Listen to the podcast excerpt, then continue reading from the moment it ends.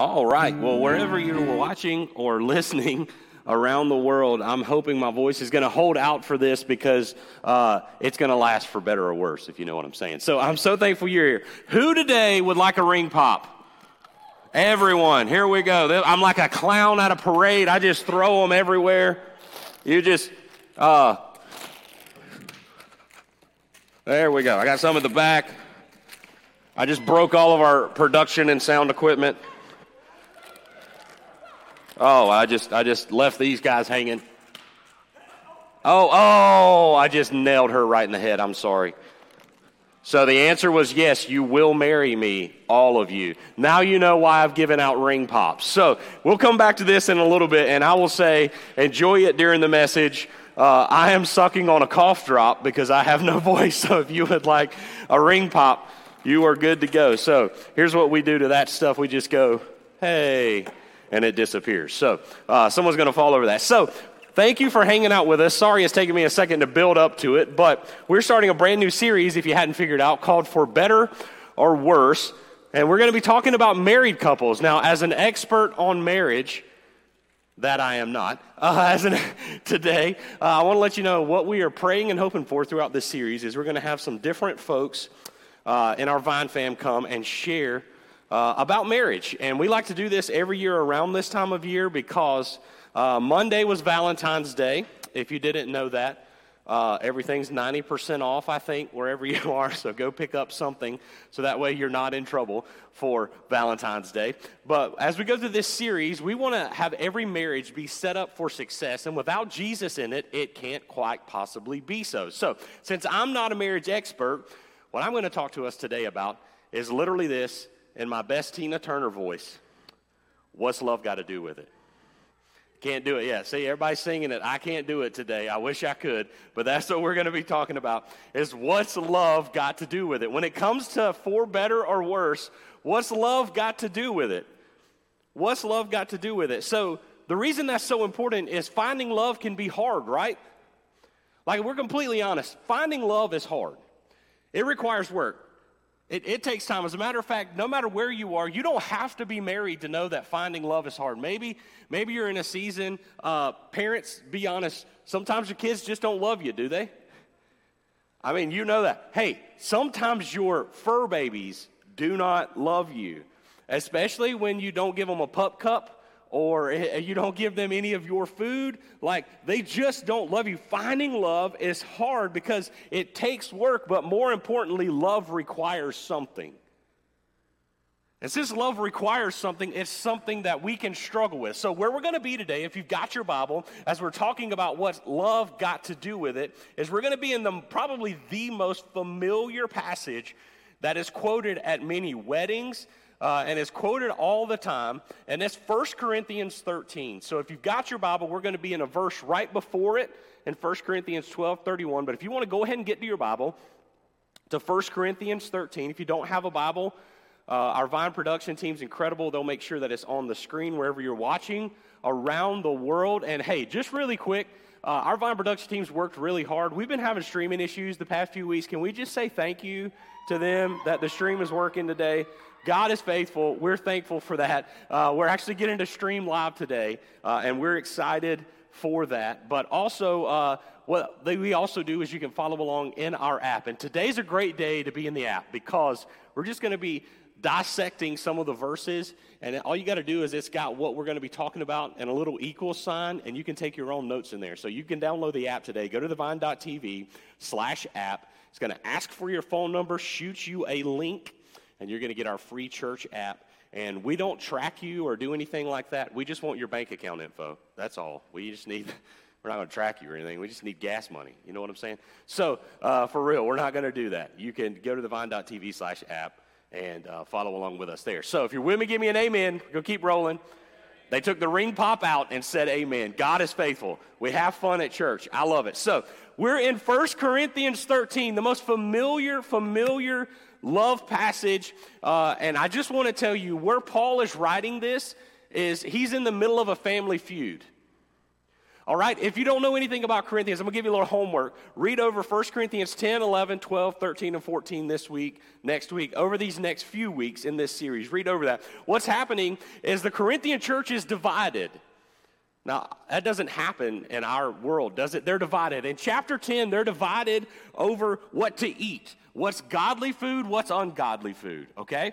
Chapter 11, they're worried about what they dress in. Like, who should wear what, who shouldn't wear it, what does it look like? In chapter 12 and 14, they're arguing about what gift is the most important. So, Paul is giving all of this instruction to the Corinthian church, and he goes from instruction in 10, 11, and 12, follows it back up in 14, and he stops in the dead center of that to write this poem. It's a letter of poetry.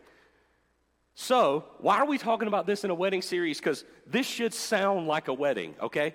Chapter 10, they're worried about what's good food to eat, what's godly and ungodly. If you've ever had a wedding, the first thing you're doing is sampling the food. You got to figure out when you're serving it. Is it lunch? Is it dinner? Is it light snacks? Uh, are we going to hit roadkill on the way over there because it's so expensive and serve victuals? Like, what are you going to do? You're going to fight over the food. Second thing you're going to fight over is the dress. What colors? What's the colors? Who's going to wear what? Why are they going to wear it? How many people are going to be there? How many things are going to happen? After that, you're going to fight about the gifts. Sometimes, sometimes, Uncle JoJo shouldn't be singing at the wedding because it's not his gifting, right? You got to figure out what that is. You got to figure out who the flower girl is. Is it going to be a flower dog? Is it going to be whatever? Like you're fighting over the gifts. This is literally what a wedding looks like. And Paul stops in the middle of all of it and says, Hey, hey, hey, I want you to see what love's got to do with it. It's important. Because all these things are just little things that happen outside of it, but without love, none of it matters because in the Corinthian church, it was causing them to be ineffective. So if you've got your Bible, right there in 1 Corinthians 13, you're going to see half of a verse go up just a little bit. It's going to be 1 Corinthians 12, verse 31, and let's see what Paul is talking about, why he stops his instruction and dives into what's love got to do with it. Now, eagerly desire the greater gifts, and yet I will show you the most excellent way. Paul is saying, hey, we have to go and have this desire among us. We have to look for the most excellent way. When we find love, we will elevate ourselves to the most excellent way. The most excellent way. Because we live in a world that doesn't look at love the most excellent way, right? I know I gripe about it a lot, and I'm sorry. I'm so thankful for everyone who follows us on social media. But uh, we live in a world where we think the one who yells the loudest will be the one who changes the minds the most, right? The greatest megaphone is the one who will change minds the most because most of the time, the loudest thing is what you follow. It just is. Like people do that. It, for some reason, we think, oh, that's real loud. Let's go see. And like we just go off on a tangent and follow the loudest thing. But I just want to be honest with you. And I want to ask you a question, and this is what Paul is diving into when it comes the most excellent way. And it happens in your marriage too, or any relationship. Has yelling ever really changed anyone's mind? To be quite honest with you, it just makes them more ticked off, doesn't it? At least that's just me. I don't know. It makes me mad. And I used a good, nice word in church. I might have used a different word outside, right? Just makes you more mad. It makes you more angry. It entrenches you more. And, and that's the world we live in right now. We think that uh, in 180 characters or less, if I put all caps on something on Twitter that I like to call outrage, like if I do that, then I'm going to change someone's mind in church. We can't change the world's mind about Jesus by yelling the loudest. We can't. And Paul is saying, hey, if you really want to see something change, if you really love to see someone change, if you really are praying for change to happen in your relationship, in yourself, you've got to elevate your way to the most excellent way because only love will open the door for change. In your brain right now, you're hearing love will find a way. I know, go look at it. Music, I'm sorry, it's in my brain. Love, love, Love, not yelling. Love, love, love. Love opens the door for change. So the first thing Paul talks about when what's love got to do with it is this the priority of love.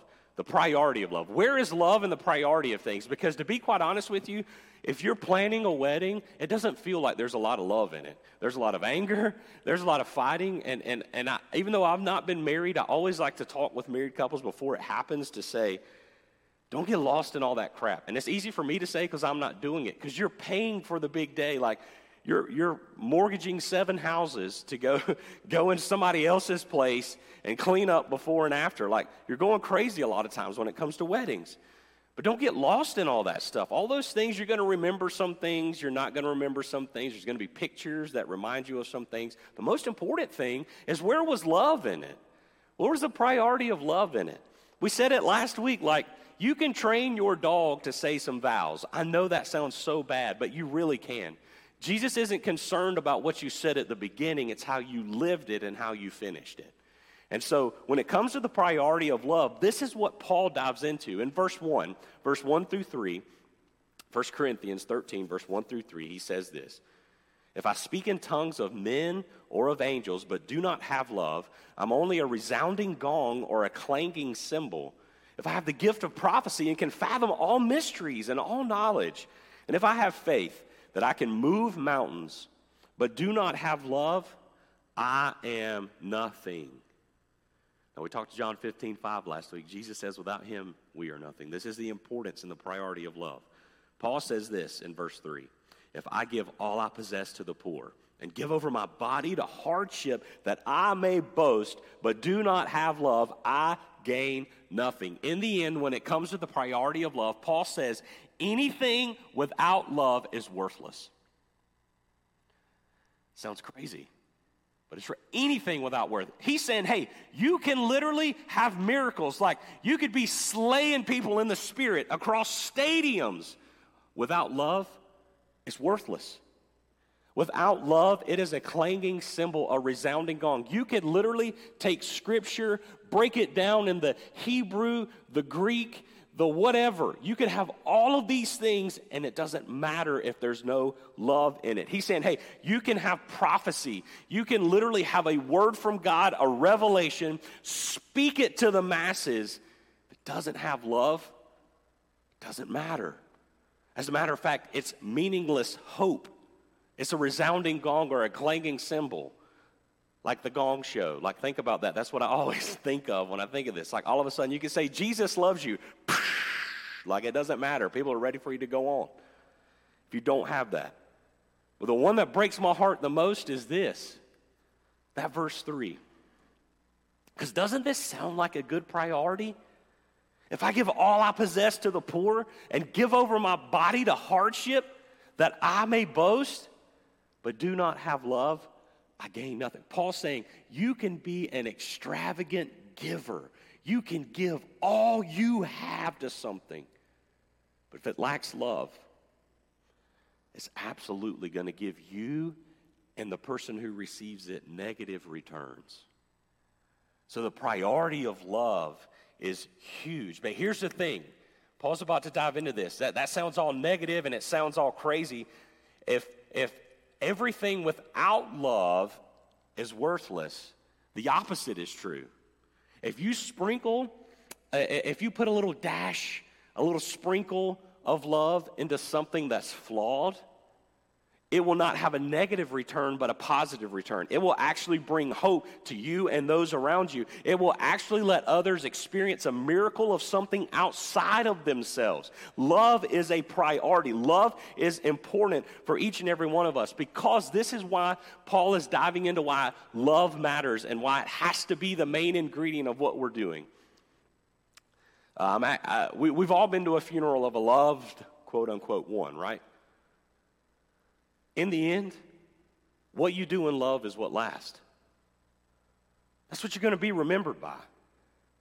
When they roll you down in front of that church, or they have that, that, that urn, or whatever that is, you're going to be remembered by what you did in love. You can have the most terrible person if they had absentee of love. What somebody's going to remember is the one act of love they did when they're standing there. That's what love ma- that's why love matters. That's why it has to be the main ingredient to everything, the priority. And if your relationship with your spouse, your relationship with wherever you are in life, whether you're single, divorced, widowed, children, no children, your relationship not built on love will fall and it will fail. It can have all the best good intentions. It can have the best business plan. It can have the cleanest balance sheet. It will fail if it does not have love. So Paul is saying, hey, you can have the right diet in chapter 10, dress the right way, use your gifts perfectly. But if you ain't got love, it's worthless. So let's be people that sprinkle a little bit of love in. So Paul says, Hey, I'm not just going to tell you how important love is. Let me tell you what the actions of love are. And this is what you hear at weddings all the time. Which, really quick side note, as we talk about the actions of love, this is why I want you to know where Paul is writing this. He's literally writing it in a family feud. This isn't a beautiful wedding poem. Like, it literally is your wedding because somewhere in your wedding, there's a family feud. There's somebody PO'd about what you didn't do in the family, what you didn't wear, what you sneezed on, what you accidentally broke, what was forgotten on wedding day. Like, somebody's mad. So that's why this is important here. Like, this is wedding talk 101, 100%. So Paul says, hey, the priority of love, love has to be the foundation you're built on. The action of love are this love is patient, love is kind. It does not envy, it does not boast, it is not proud. It does not dishonor others. It is not self seeking. It is not easily angered. It keeps no record of wrongs. Love does not delight in evil, but rejoices with the truth. It always protects, it always trusts, it always hopes, it always perseveres. And we're going to get to verse 8 in a second, but the first sentence of that is love never fails. Love never fails. So Paul talks about what the actions of love are. And see, as, as we are here, we can get lost on this. Like, we have all these pauses, and how I read that had all of these phrases and, and in between and like these punctuation. But in the original Greek, there is no punctuation. It just flows straight. These 16 descriptors, these actions of love, seven positive actions, seven things that love is, nine things that love does not do, all of these are strung together in like this terrible, we would call run on sentence. Like it just all goes together, but it loses its meaning when we throw that punctuation. You say, why is punctuation in there? Well, those who translated it threw it in there so that they knew somebody like me with a slow tongue who gets really excited, so I could pause in between a little bit. Like they knew I would need that. So the Greek here has no punctuation. So let's talk about this. I'm not even going to try to say the Greek word, okay? So, if you're in the Vine Church app or you're listening right now this week, I've already given you one homework assignment. You'd be like, that's too much reading. You know me better than that. I ain't going to read all that. So, here's your other assignment that you can go to. Go to BibleHub.com and look up uh, this. You can click on uh, a, a verse, a chapter, and a verse. And on there, you're going to see um, the link is actually in the Divine Church app right now. So we've saved you that time. But if you're listening right now or you're right here in the house and you're not there, um, you can click on 1 Corinthians 13 and you can go through all of these. Uh, and there'll be something on there that says Strong's, and it'll be the Strong's commentary. It'll give you the Greek words that are here, the original Greek words, and what they mean. So I'm not going to try to explain them to you, but I am going to tell you what they mean. All right? If we could do that. So that's what I'm going to spend time doing. So if you'd like to go to BibleHub.com this week, dear Lord, I hope I'm sending you to the right website. But the link is in there, BibleHub.com uh, this week. If you want to go there, it'll give you the actual Greek words, these actions of love. So the first one is love is patient, it delays giving up. Okay? Like the Greek translation to that is it delays giving up. And if you've ever been in a wedding, if you've ever been in a marriage, you gotta, you, you can't give up. Like it does you no good. If you plan the wedding, you get all the way there, everybody's dressed, everybody's ready. It only makes a good Hollywood movie, like, and, and you quit. All right? Like, it just, it, it's great for a Hollywood movie. It just leaves a lot of people PO'd if they showed up. And the bride or the groom doesn't when it comes to a real wedding. Like, patience, love is patient. It delays giving up. The second action is it's kind. It's kind. So, love delays giving up as patient. Love is kind, so it puts goodness in action. So it actually does something. It doesn't just sit back and say, I love you. It actually puts that love to practice. It does something. So it's, it's, it's patient and it's kind. It does not envy. In other words, it doesn't resent someone else's success. Doesn't envy someone else. It's not trying to run someone else's race. It's not trying to, to be something it wasn't made or created to be. It does not resent others' success. It does not boast. It doesn't boast, which means it doesn't self promote. It's not afraid if somebody else gets the limelight or center stage. And I know we talk about this a lot when it comes to Mother's Day, but that's the mom and most of that's that's the mother in most of our lives. Like they're they're sitting backstage while you're getting the limelight and they're cheering you on. Like they don't care who gets the second stage. Love, this priority of love, this love that Paul is talking about, it does not boast. It doesn't self-promote. It is not proud. It isn't about its reputation. It doesn't blow up about how its name has been ran through the mud. Like, it is not proud. It does not dishonor. The Greek translation to that is it does not behave disgracefully. I know we joke about it, and I hear it, I actually even heard it as we were loading in a little bit last night. We joke around and say, hey, make good choices, right? We say that, right? Make good choices as the kids go out and we send them out in the world. Because we don't want them disgracing us. Like, you know what I mean? Like, hey, I don't have kids, so I can say this. I, I want them on their best behavior, and everybody else is home. They can do whatever they want in mine, and we'll discipline them. We'll figure it out. But as long as they're not acting disgracefully everywhere else, I'm a happy camper. That's how you know I don't have kids. Save the emails. I don't care. But like I'm being real. Like as long as they're not acting disgracefully at the neighbor's house, they can act disgracefully at mine. You know what I mean? Because I mean, I can control that environment. You know, I can't everywhere else in this social media world that we live in. So, like, they don't act disgracefully. So, it does not behave disgracefully. It is not self seeking. In other words, it doesn't strive for selfish advantage. That's what it translates to in Greek. Is not self seeking. And the translation there is does not strive for selfish advantage. In other words, it's not about itself. Uh, marriage, you want to see the number one failure in your marriage? Try to serve, make sure that you're the only one being served, and it's all about you, and I promise you, it'll fail. it'll fail, 100%. Because it can't sustain itself, because it ain't all about you. Especially when it comes into marriage, two become one. It's about both of you. And if you make it all about you, you're going to be on the way to divorce, uh, and, and it's going to be, you're going to show up on a TV show, and they're going to tell you whether you're the daddy or not. Like, really, it is. Like, it's going to be crazy. Like, it's going to be one of them things like, don't make it all about you. Don't make it all about you. That's what love is. It's not self seeking, it is not easily angered. It's not easy to be provoked to anger.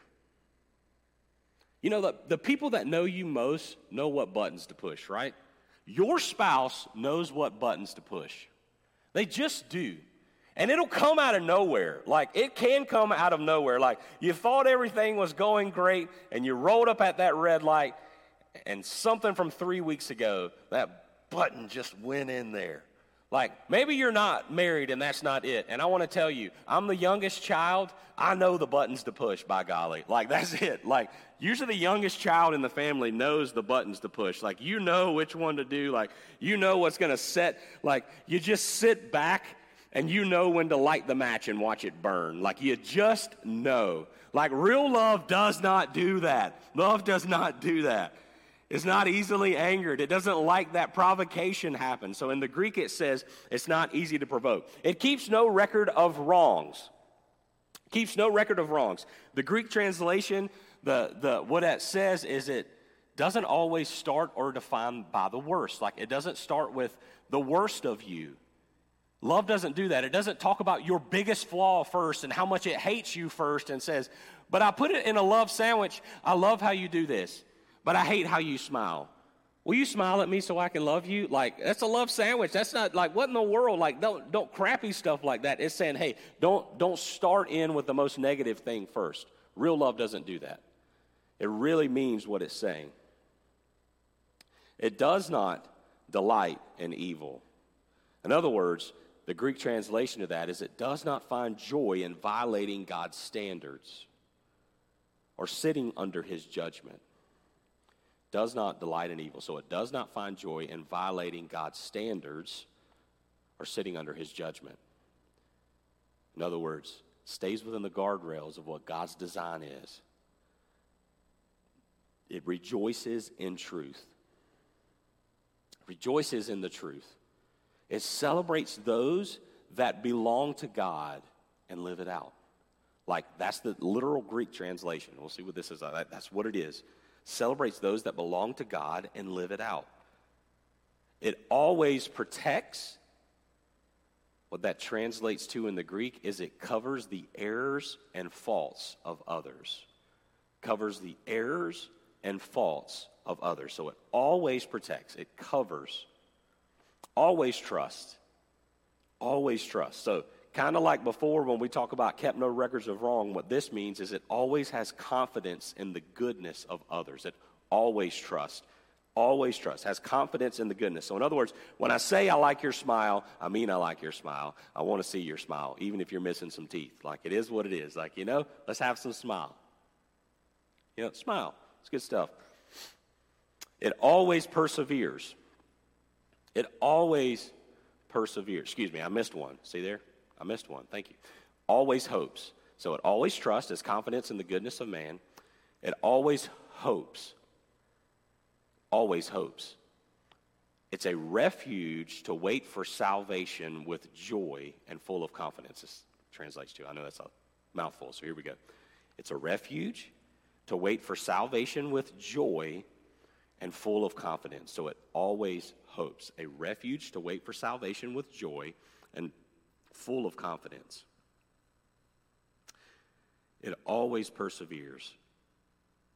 It always perseveres. So the Greek translation of that is to endure, bear bravely, and calmly. So, in other words, it's, it's steady. It always perseveres, no matter what, for better or worse, in sickness and health. Those vows that you say, like, uh, always perseveres The beginning of verse 8 says, Love never fails. It never fails. Really hard on this one. It never perishes. In other words, the Greek translation is, It never perishes. It says, Death loses its authority over. That's what Paul writes here. So, it never fails. So, death loses its authority over it when it's love. Death loses its authority over it when it's love. So it removes the power of death. Love, love, love does that. That is the action of love. This is what love is. So I did some teaching here, gave you some homework. You can go back this week, read that on Bible Hub, but we miss that. Um, we miss that when we, we see all these commas and we see all of these interpretations of what we think. But Paul says, hey, the priority of love is it has to be the most important thing. And when you have real love, this is how it is lived out. Now, the one thing I didn't talk about through there is the love that Paul writes is agape love. The Greek translation of this entire thing is agape love, unconditional, unmerited favor. Uh, like you've done nothing to earn this love that you can have. Like you have to have this love. It's built on that. Agape love, this is how it is lived out. Not feel good love, not, uh, I love French fries dipped in a, a, a, frosty love. Not macaroni and cheese love. Not, I love your dog. I love that dress love. Like real agape love. Not contractual love, covenantal love. Like real agape love. Unmerited, unfavored. Like you've done nothing to earn this love. All you can do is receive it. Agape love lives this out. And he goes on to say this in verse 8 through 11. But where there are prophecies, remember how we started in verse 1 with prophecies, they will cease. Where there are tongues, they will be stilled. Where there is knowledge, it will pass away. For we know in part, and we prophesy in part. But when completeness comes, what is in part disappears. When I was a child, I talked like a child. I thought like a child. I reasoned like a child.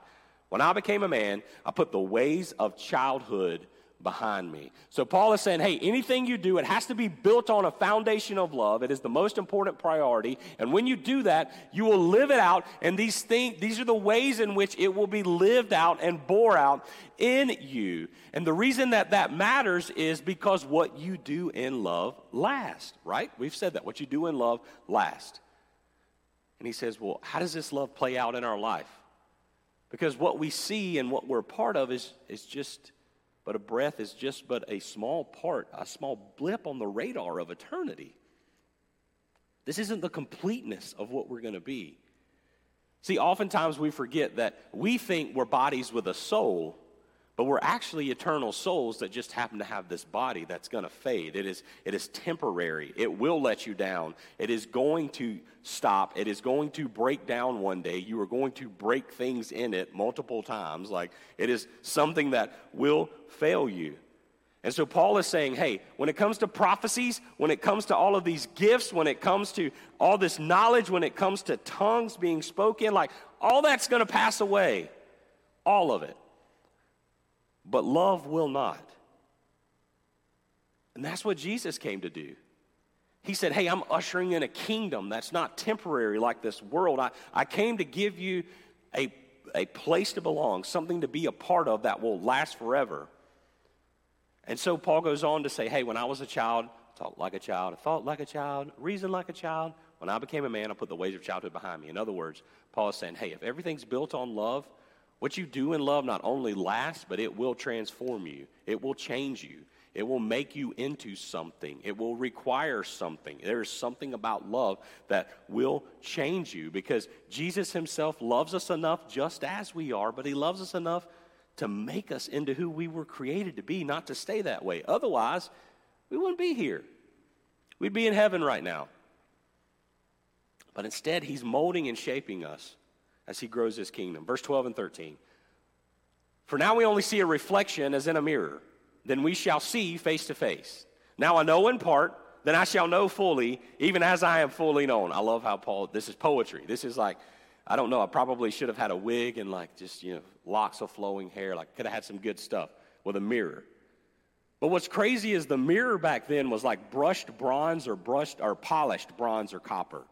Like, it wasn't a good mirror like we have now. Like, you know, where you can get them nose hairs. Like, if you ain't helping somebody in your life with some nose hairs, you don't love them. I'm just going to be real. Like, once you cross that 30 plane, you, I'm telling you right now, you just you need some so uh, it is, you know, you got that, and then you get those those mirrors with the lights on them, and you see like everything. You're like, why do I look so old? I don't want to look like this to the world. You know what I mean? Like that's what it is. Well, the good part of where Paul was writing is it was all just blurry anyway. It really wasn't a mirror like we think of it. Like it just wasn't a clear reflection. So Paul is saying, hey, what you see in this world isn't a clear reflection. It does reflect something, but it's not the fullness of what you were created for. It's not the fullness of the moment that you live in. That there's something more that you are looking for, and that is what we do with love, right?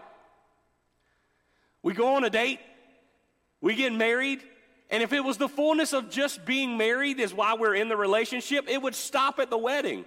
You'd say your vows, exchange the rings, and everybody just go on to the house. Go live your separate lives. But instead, there's something more to it. There's fullness. There's something to be achieved. There's next steps to be taken.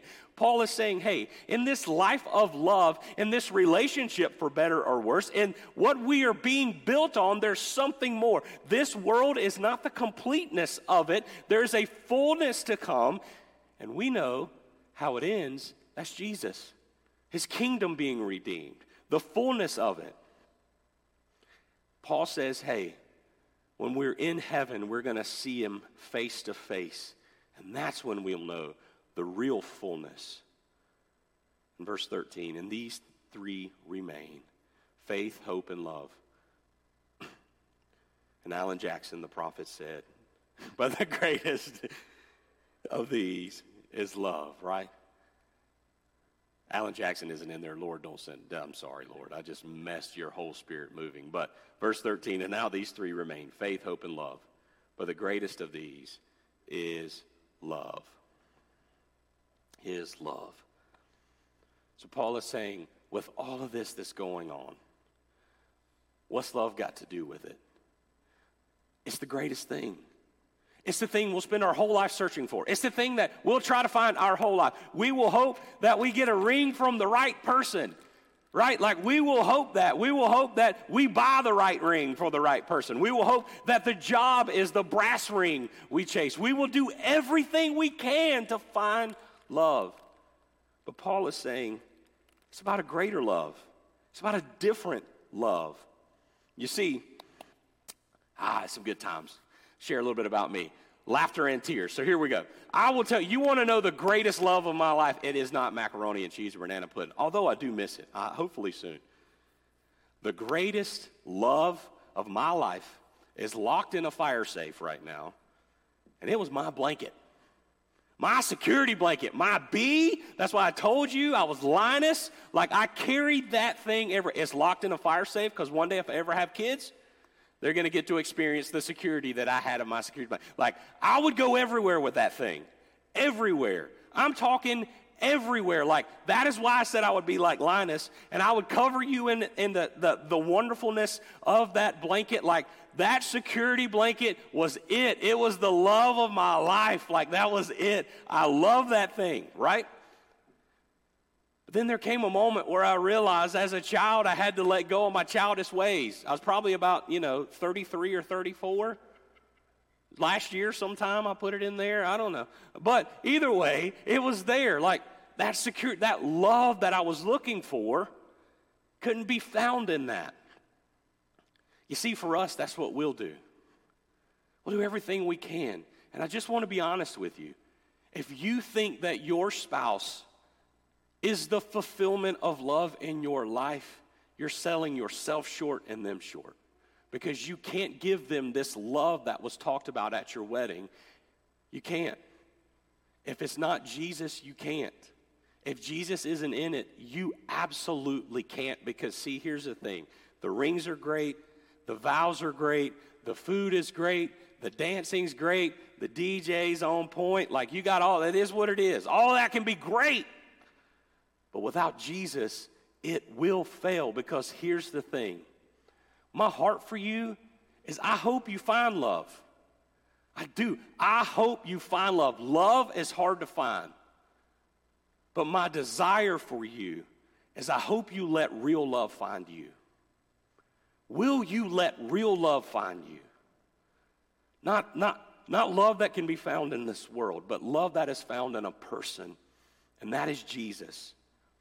Will you let real love find you. Because if we just got a tiny inkling of just how much He loves us, we wouldn't be afraid of living the most excellent way. Because listen, listen, look at what love is. Love is agape love. Love is patient, it delays giving up. While we were yet sinners, Christ died for us, right? He never gave up on us. Love is kind. He puts goodness into action. He fulfilled the law that we couldn't fulfill to make us righteous. He did what we could not do. It does not envy, he doesn't resent others' success. He didn't go putting down the prophets before him. He said the prophets pointed to him. He doesn't care that, that he's not trying to make us go around and be beat up just so that he gets the fame. No, no, no. We give him the fame because of what he's done for us, right? Like we point to him. He doesn't resent other success. Other words, when Satan brought him to that mountain when he was tempted, he would have taken over all the kingdoms of the world. He does not boast. Jesus didn't self promote. It says as he goes to uh, in front of Pilate, in front of the Sanhedrin, he was a lamb being brought to the slaughter slaughter. He didn't even answer until they said, Who are you? And he kept saying, These false accusations aren't it. And he said, I'm the Son of God. I'm He. I, am who I'm, I am who I am. Like, I'm the one who is here. I'm the one who is the Messiah. I'm the one who God has chosen. He didn't do that throughout his life. He said, I'm here to do the will of the Father. It is not proud. He didn't walk around having his name, like he didn't make the disciples go around like forming lines and make people get in lines for autographs, even though they tried to. And he said, Let the children come to me. Like it wasn't that, right? Like he didn't have any of that. He didn't walk around. As a matter of fact, every time they tried to make him king, he retreated. Does not dishonor. He didn't behave disgracefully. And I will tell you, but by the grace of God, and Jesus working in me the many times I have behaved disgracefully, probably even today. But Jesus didn't. He didn't. He is the fulfillment of that. He is not self seeking. He didn't go for selfish advantage. He only did the Father's will. He is not easily angered. He wasn't easy to provoke. He had zeal, yes, when he flipped the tables in the, in the temple, but why did he do that? Because people were desecrating the house of the Lord keeps no records of wrongs. Jesus doesn't start with our past failures or future mistakes. He starts with who he sees us being. He does not delight in evil. He doesn't find joy in us sitting in God's judgment or violating his standards. So he makes a way for us to live in it. He rejoices in the truth. He celebrates us belonging to God, being part of God's family. He celebrates us living out His word. He always protects. He has covered our errors, our faults, our failures. He covers us. He always trusts. He has confidence in our goodness in spite of us, whether we receive the free gift of salvation or not. He makes a way for us to receive it. He always hopes. In other words, He is a refuge to wait for salvation with joy. What I just said ties into that as well. Whether we receive Him or not, He still went to the cross. The beauty of Jesus is this. If I was the only sinner on earth and the rest of you were perfect, Jesus would have still came, still went to that cross, still died for me, still rose again on the third day because he loves me that much. And if he loves somebody like me that much, how much does he love you too? No matter what, he always hopes. He always perseveres. He endures. He makes a way for us. He is there for us. He does not, he, he's always there for us. He endures. He is with us in all seasons. As we sing, the wind and waves know his name. They know him. Jesus never fails. He's taken away the power that death has on us and removed it. Love. Love. Jesus is love. So wherever you are today, I hope you let love find you. And maybe today you've let love find you and you know who Jesus is and you've received him. Will you let love find its way in your relationship, in your marriage? Will you do that? Maybe you've never let love in before. You've chased the things of this world to find love, and you have never seen or experienced what this real love is that Jesus brings. And I just want to tell you all you got to do is receive it. The most famous verse that we hear is John 3 16 and 17 talks about this love that Christ has for us. For God so loved the world, he gave his one and only Son, that whoever believes in him shall not perish, but have eternal life. For God did not send his Son into the world to condemn the world, but to save the world through him. In other words, Jesus didn't come to put you down, He came to lift you up. All you can do is receive His word, receive His salvation. You don't have to earn it, you don't have to clean yourself up, you don't have to fulfill all of these things of love, you don't have to have the perfect relationship, the perfect life, the perfect marriage, the perfect kids, the perfect car. You don't have to have any of that. You just have to come before Him confess and repent your sins, say that you are a sinner, and freely receive this gift of salvation. And I'm telling you, you'll experience His love that will never fail. So, the reason we do what we do each and every week is so that many will come to know Him and experience this love for the first time. So, with every head bow and every eye closed, we're going to pray out loud this prayer. It's not the words of this prayer that will save you, it's the faith that Jesus is who he says he is. So, with every head bow and every eye closed, would you please repeat these words after me? Dear Jesus, I believe I'm a sinner, separated from you. I believe you came, lived the perfect sinless life I couldn't live, died the death I deserve, paying the penalty for my sins on the cross, but loved me enough not to stay dead, but rose again on the third day so that I may have life. Come take over my life, Lord. Teach me to follow you step by step the rest of my life the best way I know how. And with every head bowed and every eye closed, if that's you and for the first time you're in this house, you're watching online, I'm going to ask you to boldly respond on the count of three by raising your hand. One, two, three. Would you raise your hand? If you're watching online, you may see a hand that's raised. If you're listening, there may not be a hand that's raised. You can reach out to us. You can comment on where you're listening. You can reach out to us at prayer at thevine.tv or shoot us a text message at 864 580 6698. We want to celebrate this decision you've made, this receiving of this love. And for the rest of us, I just want us to be reminded of how faithful Jesus is, that the answer to the question, what's love got to do with it, is it has each and every one of us. We are what love has got to do with it because Jesus loved us enough that he came, lived, died, and rose again to make a way for us so that we no longer are stuck in sin, but we are set free to be who he created us to be, literally, to be fully human. And that's something that we can celebrate. So, would you please stand and sing with us?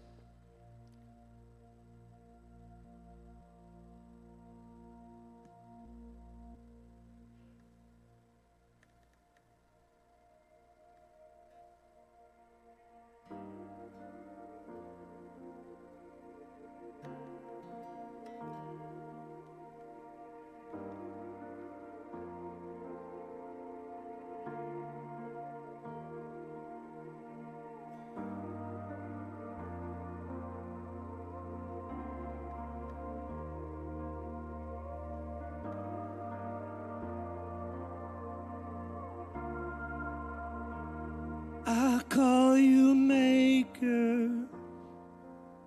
You give life an eternal spark. I call you healer. You, you mend any broken heart. I call you faithful Father. You finish everything you start. My soul was made to respond. Know you by a thousand names, and you deserve every single one. You've given me a million ways to be amazed at what you've done, and I am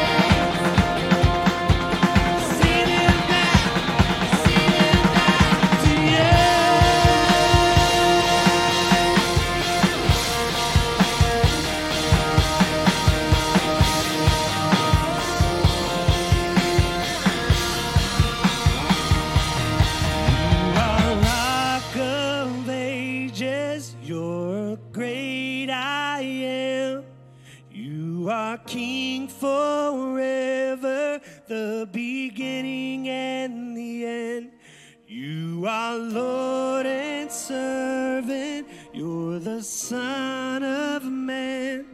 You're the Lion of Judah, you're the risen Lamb. You're the second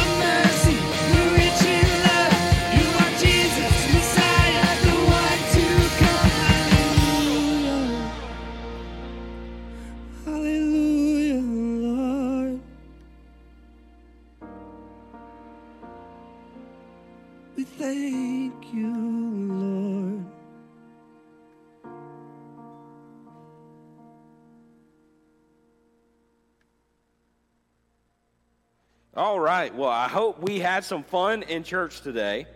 We all got ring pops, so we know that we are loved. But no matter what, guys, if we're in Christ, we get to share his love. Like we get to live those things out. And it'll take us a lifetime of being the fulfillment of 1 Corinthians 13. And then when we get to heaven, it's all going to be complete. How great is that? So, as we get to, to be a part of Him perfecting that in us now, we're going to get to share it with those who are searching for it and then spend eternity with them in heaven. So, make plans to join us next week. I promise you, hopefully, my voice will be back, or hopefully, whoever God brings to speak is going to have their voice back, and they're going to get to share about for better or worse and what that looks like in our life. Because today we learn what love's got to do with it. Next week, who knows? Have an awesome week, and always remember the best is still yet to come.